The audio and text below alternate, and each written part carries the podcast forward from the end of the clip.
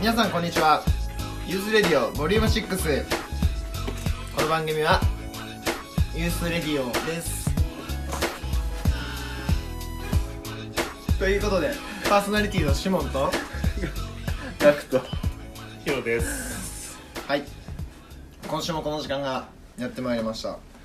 あの今年の目標であ今日パーソナリティは僕シモンが務めるんですけど あの今年の目標で多分えーっとボリューム4で言ったのかな？あの習慣化。うん。ここまでしっかりと比較的継続できていて。っうん。ていうキャッチアップをリスナーの皆さんに一応して今日のあのトピックに入っていきたいと思うんですが。ちょうど今あれだよ。2020年の連続最高記録回数と今、並んだよ。3回。じゃあ次回の次回やったら次回やったら、俺の最新記録。最そう、最高あ新記録。新記録。世界新記録。ちょい。うん。完璧だ。絶対更新するし。というのも、あの今回から3週に分けて、うん。ちょっとシリーズ的なものを配信してみようってことで、はいはい。あの 僕たちザユースメンバーのアナザースカイについてラジオで紹介したいと思います。はい。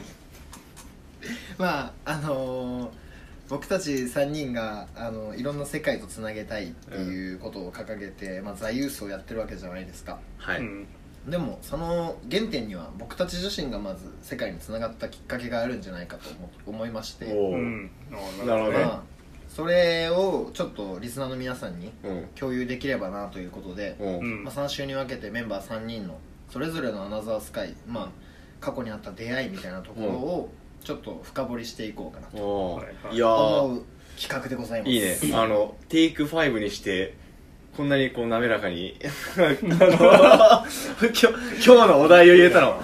テイク5にして、うん。いや、よかったよ。すごい。口角が上がるとなんか頭が回らなくなる病気なんですよ 僕だから今必死に笑いを抑えておりますオッケー。はいではえっとその1週目1回目である今日ははい。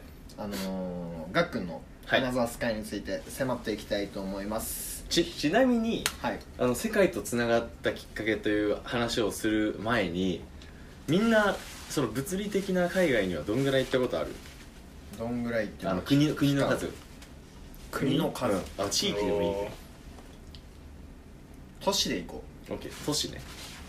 だって。ちちちち。都市都市ちアメリカの場合アメリカとかってどうどういうカウントになる？これちしなんか名前がついてる町あ OK それ？全部じゃん全部や。ん主要都市だね。主要都市だね。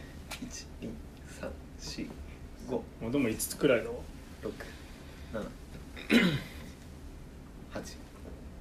8です。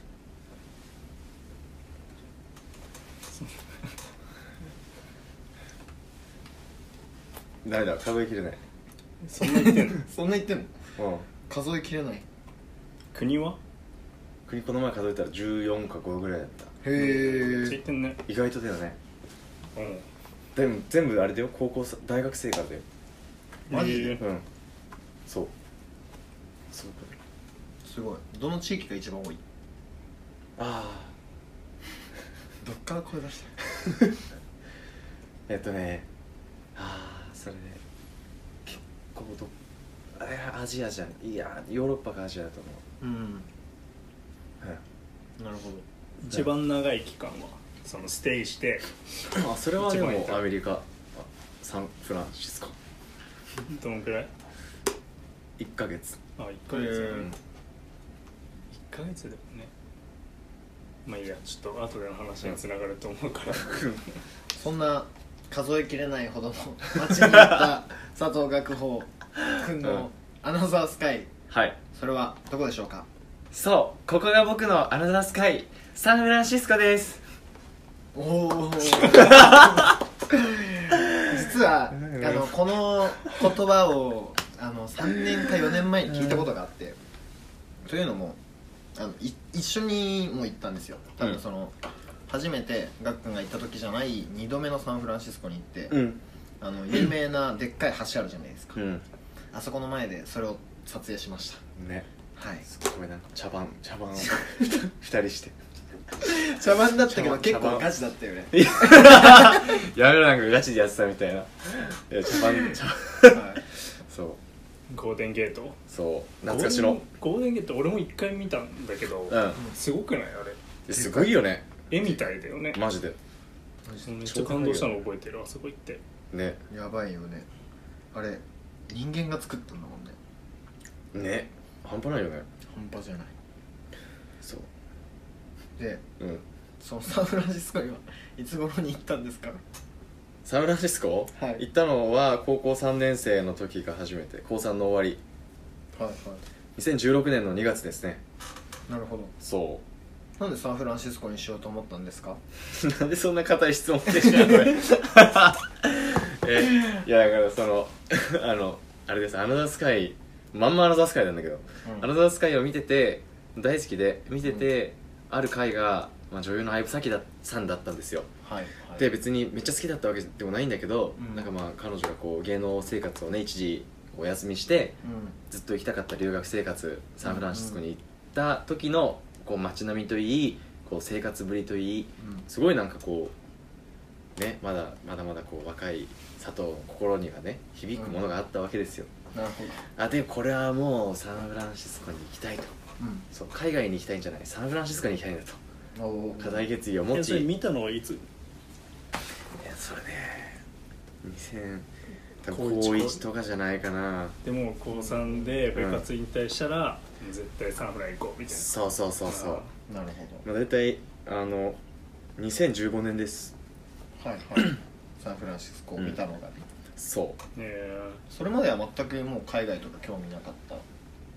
あーでもそれで言ったらなんかまあ中高一貫の男子校に通ってたんだけどはい大体サッでサッカー部だったんだけどサッカー部の人って一概にはなんかそう言えないんだけどでも多くの人がこう特に中学校から入った人は、あの高校から大学に上がるこう進学方法が推薦の人が多くてうん。その選手権までやるとかいギリギリまでやるってところで、でだから、まあ、指定校推薦って大体12月には決まっちゃうからでなった人たちがみんな卒業するまでの自由統合期間で海外に留学するみたいななるほど。トレンドじゃないけどはいなんかこう毎年でも必ず何人かは行くみたいなのがあって、うんうん。でその海外を知らなかったこう佐藤はねうん行ってみたいなというこう憧れをずっと抱き続けなるほど。そう自分も行きたいという思いを持ってうん。たわけですよ。なるほど。で初めて行ったのがサンフランシスコだったんですね。へえそれでもさサンフランシスコって ごめん学校の質問ばっかになっちゃうけど、うん。サンフランシスコに行きたいサンフランシスコに行けたんだ。それは学校的？学校的に？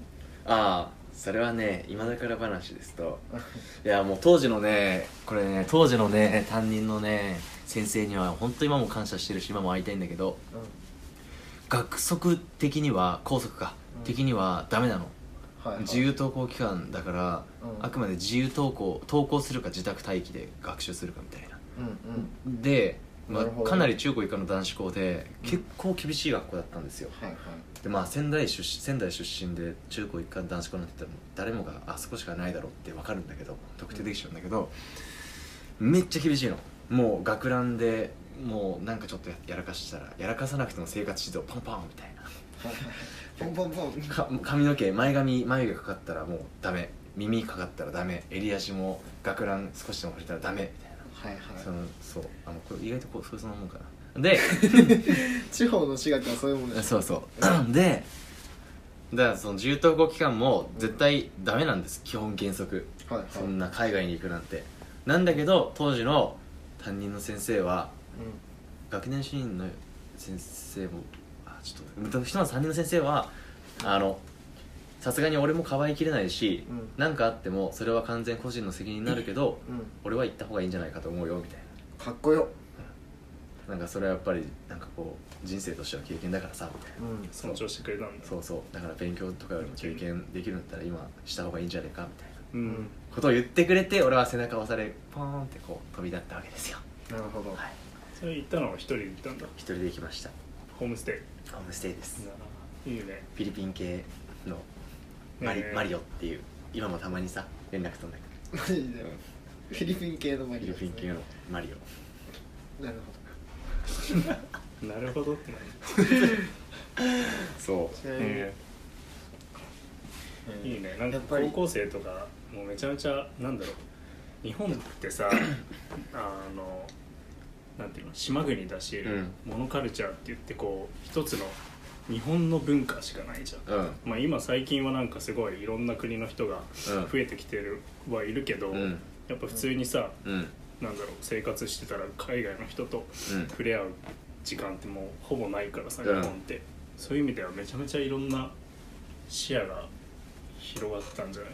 そのいやーほんサンフランっていううん。地で、そうそうなんですよ。うんあのしかもね結構そのまあいいわゆる進学校みたいな学校だったから、うん。結構こう中学生の時から高校進学どころか大学どうするかみたいなキャリアどうするかみたいな考える機会があって、うんそれこそこうねあのキリスト教の学校で礼でっかい礼拝堂1400500人ぐらい入るでっかい礼拝堂だったんだけど礼拝堂にね時たまこうなんだろう卒業生問わずこう、何かしている社会活動家起業家の方々が来られてトークゲーせまあ、トーク何？トークイベントというか、うん。まあ、講演会だね。をやるみたいなのがあったのよ。うんでそれこそあの太田秀樹さんってさ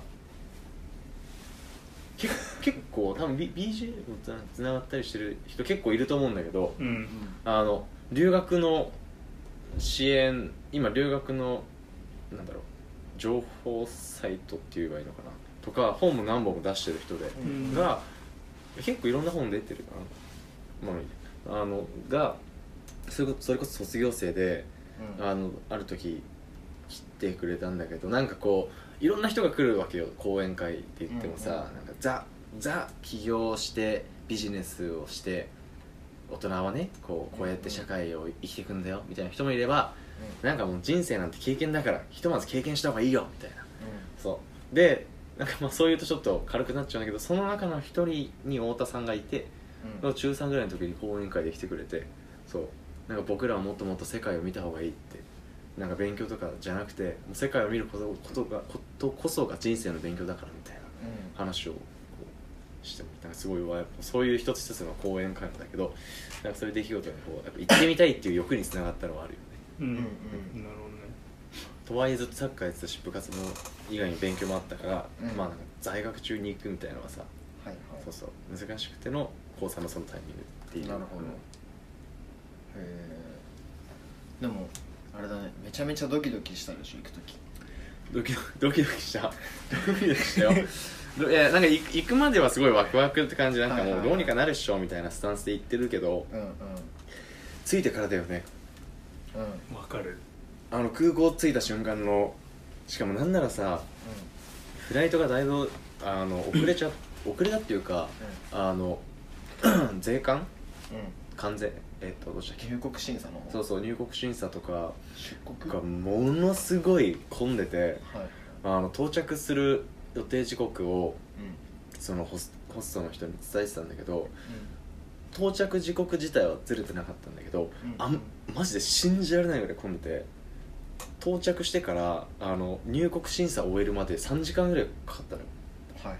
長蛇の列2時間ぐらい並んでて。やばい。やばいでしょ。もう一個開そう。そうそうそうう。そうそうそうそうでだから3時間ぐらいオーバーしちゃったから、ん。で連絡も取れないしやごめん、うん。うんそう。w i f i なんてないから当時、うん。うん大丈夫かなみたいな、はいはい。だんだんだんだんもう不安の思いがボンボンボンボン募ってきて。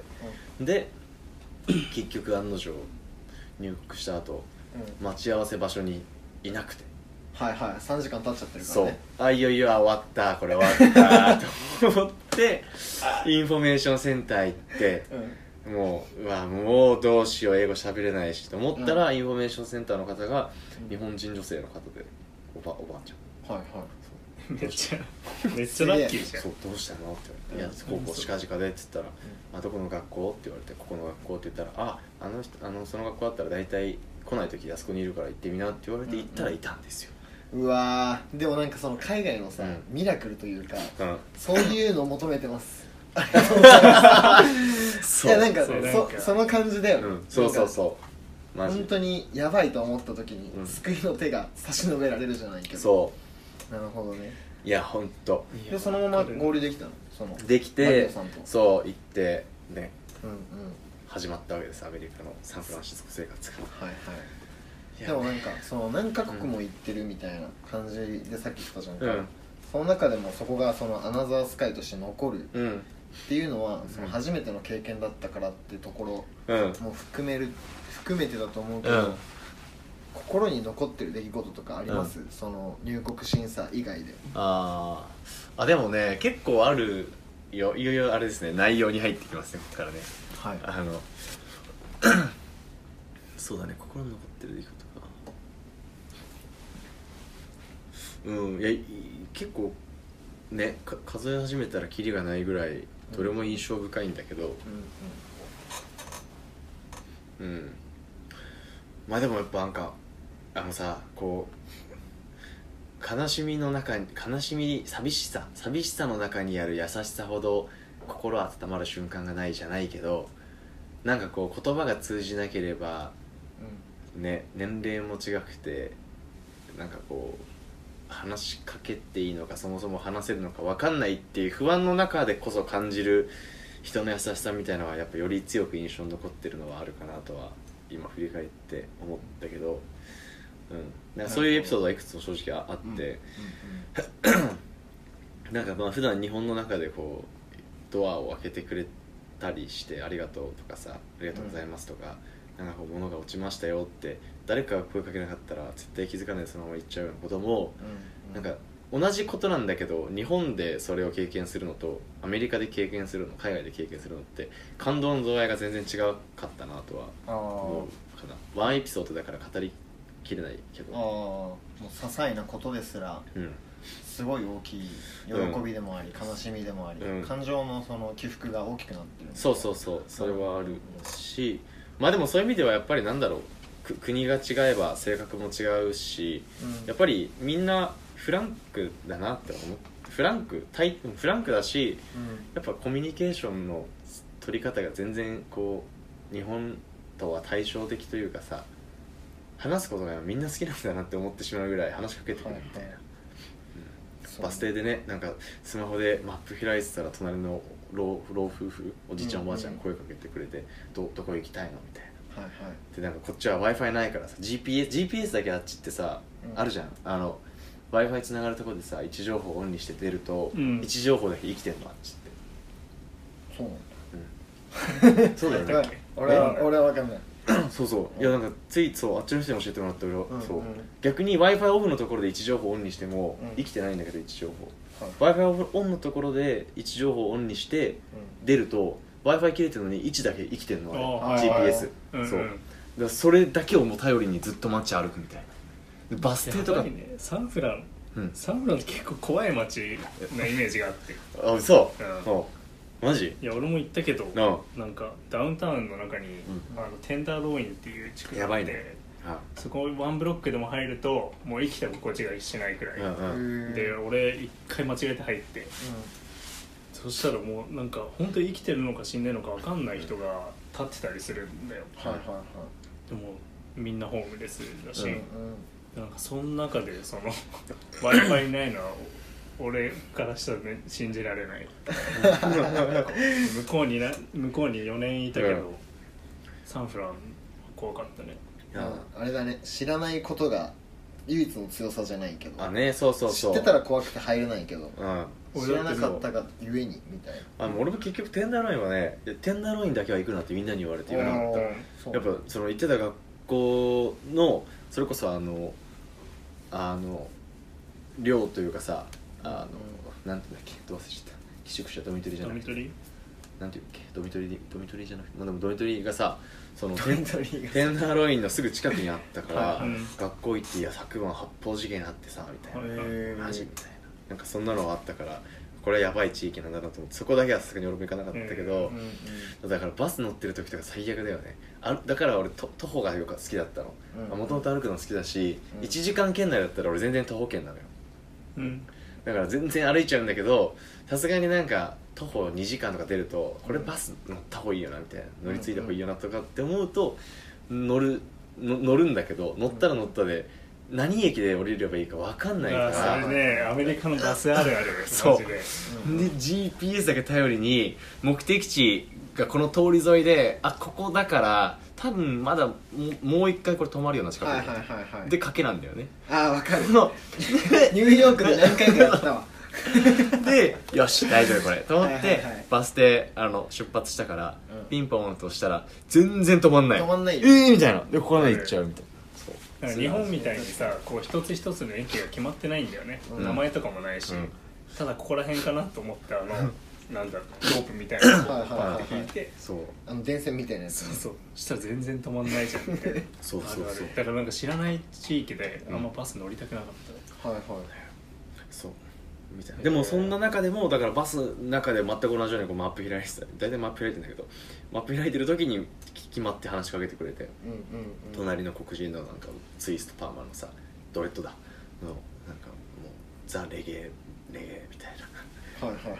そうなんか音楽聴きながら「はいどこ行きたいの?」みたいな「こ こここ」っつったら「なんか3つ先だよ」みたいな。うんうんうんうん。た優しいね。そう。いや俺さサンフランでいや俺外で携帯持つのも怖いなって思ってたからね、うん。なんかあれす歩きスマホとか日本,、はいはいはい。日本人ってさどこでもするじゃん、うんうん。だけど向こうでしたら取られるの。はいはいはい。うん。一瞬で取られて一瞬逃げられるみたいな、うん。うそう。でまあだからよくそのマップ開きながら、うん。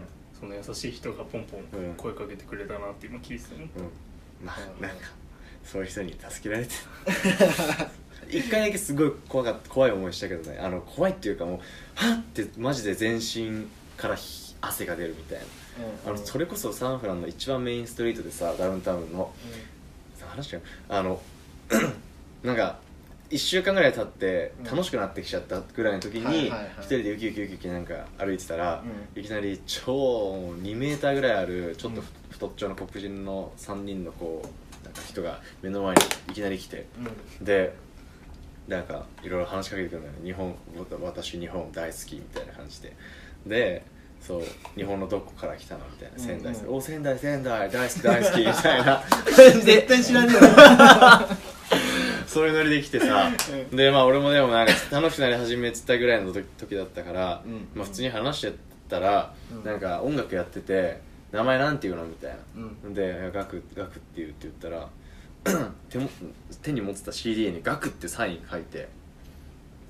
でこれなんだっけ20ドルぐらいって言われたの時多分。20ドルはい20ドルねみたいな。はいはい。で「いやいらないよ」みたいな。うん「いや書いちゃったから買って」みたいな「うん。いやこれいらないとか無理だから」みたいな感じでうんもすっごいもういきなり態度一変。はいはいでもうわー来てすごい勢いで。でなんか俺もそういうの大体無視しろって言われたし俺も最初はなんか普通に無視してたんだけど、うん。そのまあその時期時期も時期だったしタイミングもねうん。1週間ぐらいってのもあったし何よりそのあのサンフランのダウンタウンのメインストリートでさ人ものすごい歩いてるわけよ、うん。自分以外に。はいはい。さすがになんかもう安心しちゃってたよ。でなんかでもまあ結果結果5ドル ,5 ドル払って買ったんだけど、マジで？うん、うわ買ったんだけどで何よりそのまずいやばっと思ったのは買った後に「じゃあね」って言われてーわ別れて俺30秒後ぐらいにあのしまおうと思って。うんでスーパーにあの入る前というかスーパーの入り口でリュックこう前に持ってきたらリュック完全全開全ポケット。取られてる。でうわ俺もう終わったと思って、うんただ俺その時リュックに入れてたのがスタバで買ったマグカップ3つだけだったの。お土産よそう。お土産と自分の用に完全に完全に浮かれてる。でいやあの3つとも無事だったいやそう。ーよかった。ちゃんとさすがにそれは取らなかった。日本でも買えんだろ。ウケるな。いやで CD 入れて帰ってそう。やべえと思って海外のあの浮かれエピソードはさ マジで危ないよね。そう。それはうん。それは浮かれすぎだね、うん。俺もニューヨークでそう。最初行った時やられた同じこと、嘘。マジで。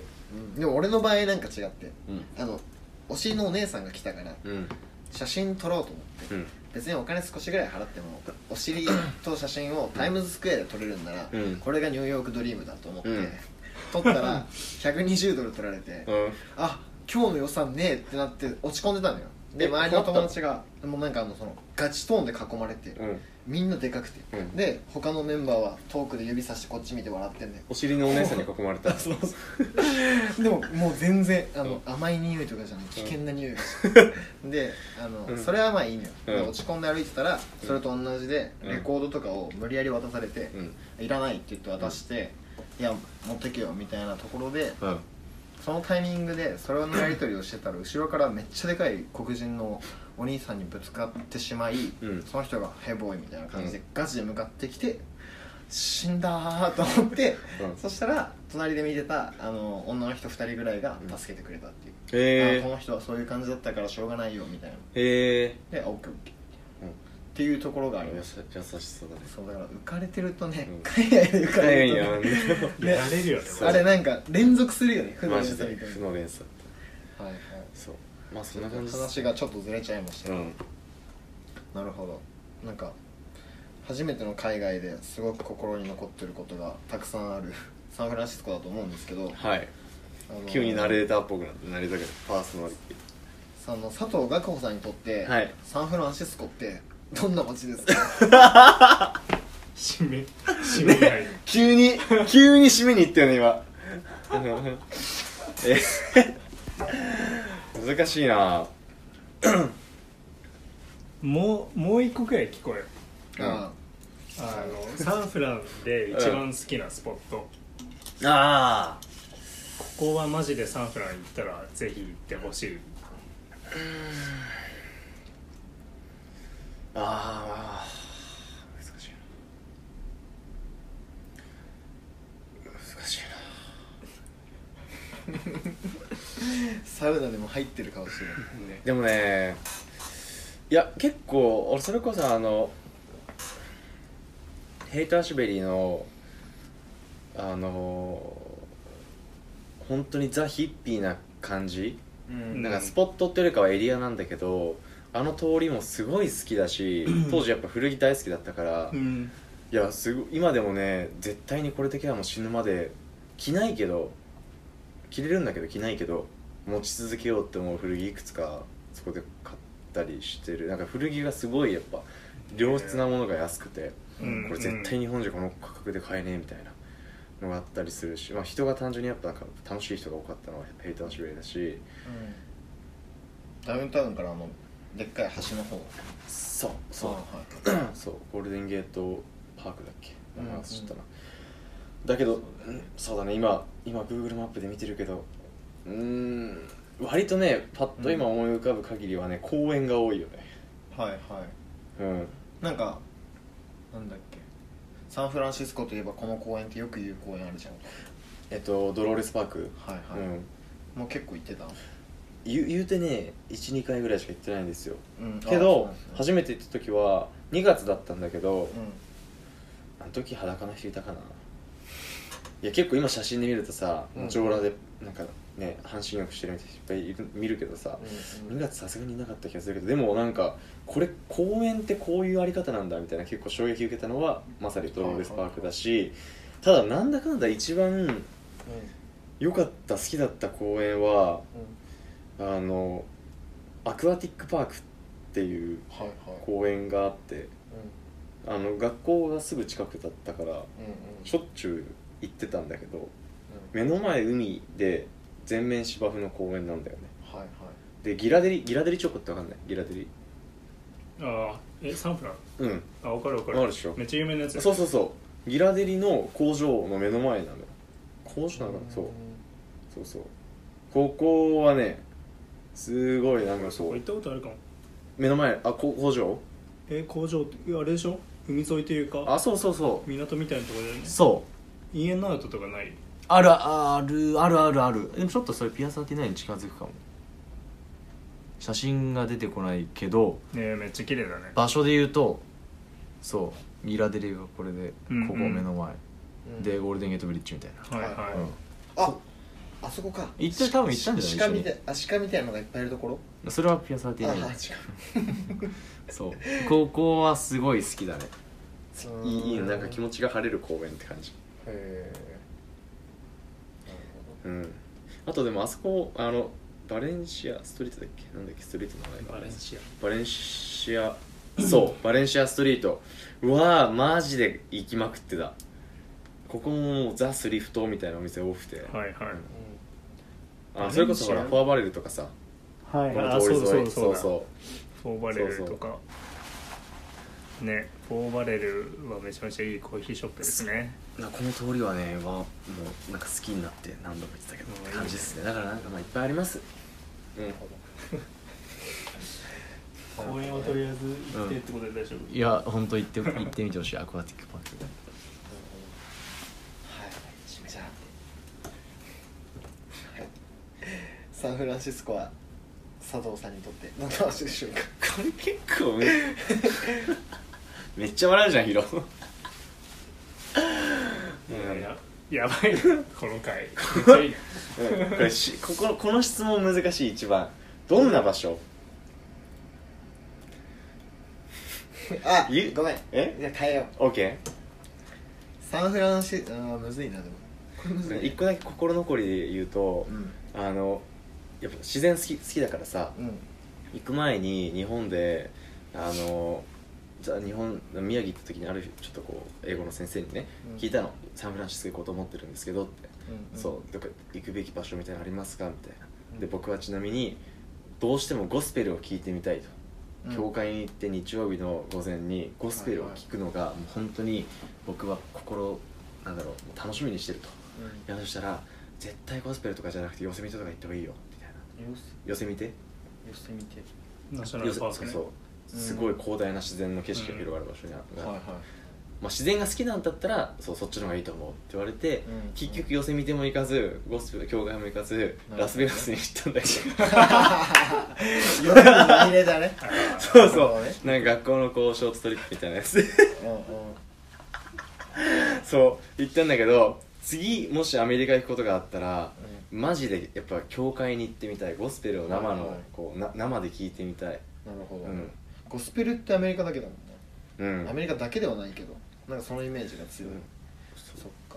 っていうまあ心残りかな、うん。はい。で質問ごめんなんだっけ？今の話全然考えてなかった いいやあのサンフランシスコはどのような街ですか？変わってないか。変わってない。変わってないからねどこが一番他と比べていい？いや比べ比べられないな。比べられないな。なんかそれぞれ違う魅力的なねなんか要素があるから、まあ、どんな街かって言われたらむずいその質問。どんな街？はい。あでも分かった分かったいやそれっぽくなっちゃう それっぽくなっちゃうな嫌だな。あでもなんかやっぱ自分の自分のなんだろう。すごもうほんとまんま言うと自分の人生が開けた場所ではあるようねん。うん。そういうの待ってました、うん。ありがとうございます、うん。やっぱあの場所に行った経験が間違いなく今の自分につながってるしあの経験こそがやっぱ自分の今の価値観につながってるのは絶対あるから、うん、なんか自分の本当人生が開かれた場所でもあるなとは思います。なるほど。ありがとうございます。今週からお送りしていく、えー、ザ・ユースメンバーのうん「アナザースカイ」えー第1回目はちょっとがっくんで、えっと、ちょっと初めての企画でちょっとグタグタなところもありましたが来週はヒロ、来週俺？うん、そして再来週は僕。うん。で再来週はあれなの自分で質問そうそうじ自問自答スタイル。みたいな。それの場合は俺一人で録音で俺とヒロは喋んないみたいな回、ん。再来週。まあその場合はそこは省こう。はい。ということで、えーまた来週お会いしましょう。えっとインスタグラムで情報を発信していきます。その他、えー、ヌイレジデンスであったりとか EC サイトその他にも、えービブリオの記事がもうそろそろサイトにアップされるんですよねっていうところも含めていろいろ活動もしていくのでそちらの方のチェックもよろしくお願いします。今週もありがとうございました。ありがとうございました。